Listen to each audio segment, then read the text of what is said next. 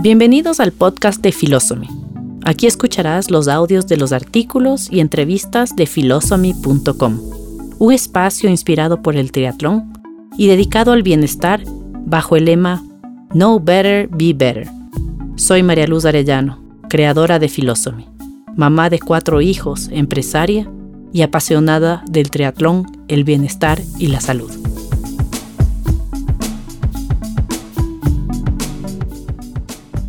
Hoy te invito a explorar mi dimensión triatleta con el tema Mis rituales precarrera.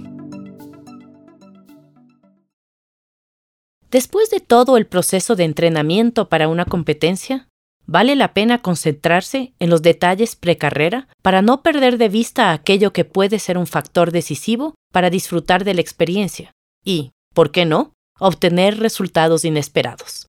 Estos son algunos de mis rituales antes del gran día. Primero, hay que estar conscientes de que existen muchas cosas en una carrera que no podemos controlar. La temperatura, el viento, la cantidad de gente, el terreno y una infinidad de cosas más. Lo importante será tomar pleno control de lo que sí podemos manejar. La nutrición, la hidratación, el calentamiento previo y enfrentar la competencia centrándonos en aquello que sí podemos controlar.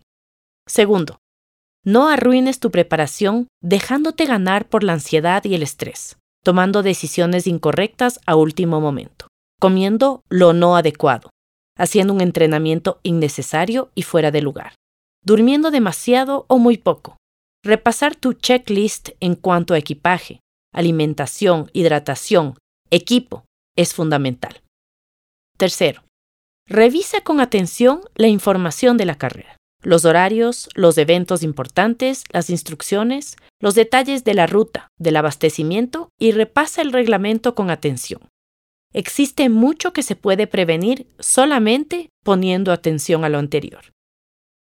Ya para el día anterior a la carrera, primero, libérate del estrés y de la ansiedad natural nadando, si es posible en la ruta de la carrera, una pedaleada corta para despertar las piernas y un trote ligero. Podría ser uno, dos o incluso los tres deportes, mientras sea una práctica de corta duración. Segundo, revisa el clima para el día siguiente y pon atención a las sensaciones térmicas de tu cuerpo. Tercero, controla la hidratación. Bebe agua con una pizca de sal en cantidades precisas. Cuarto, el día anterior debes dejar tu bicicleta en la zona de transición. Asegúrate de que esté en perfectas condiciones. Revisa los frenos, las llantas, la relación en la que quieres comenzar a pedalear y, muy importante, ubica bien dónde está tu bicicleta. Busca puntos de referencia, ubica por dónde ingresarás de la natación y luego por dónde saldrás a correr luego del ciclismo. Quinto, intenta no dejar nada pendiente para el día de la carrera. Prepara lo que te vas a poner, trisuit, chip, wetsuit de ser legal, gorra oficial, lentes, lo que vas a llevar en la mañana a la transición, hidratación, nutrición, casco, gafas, zapatos, zapatos de correr, gorra. Hidratación y nutrición. Primero, hidratación.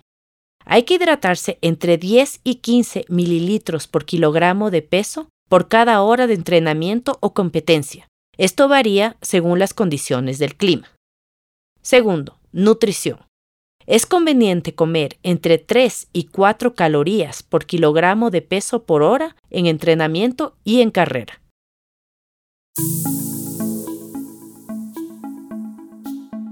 Espero que te haya sido útil esta información. Visita philosophy.com. Sigue conectado y espera nuevo contenido cada miércoles. Recuerda, know better, be better.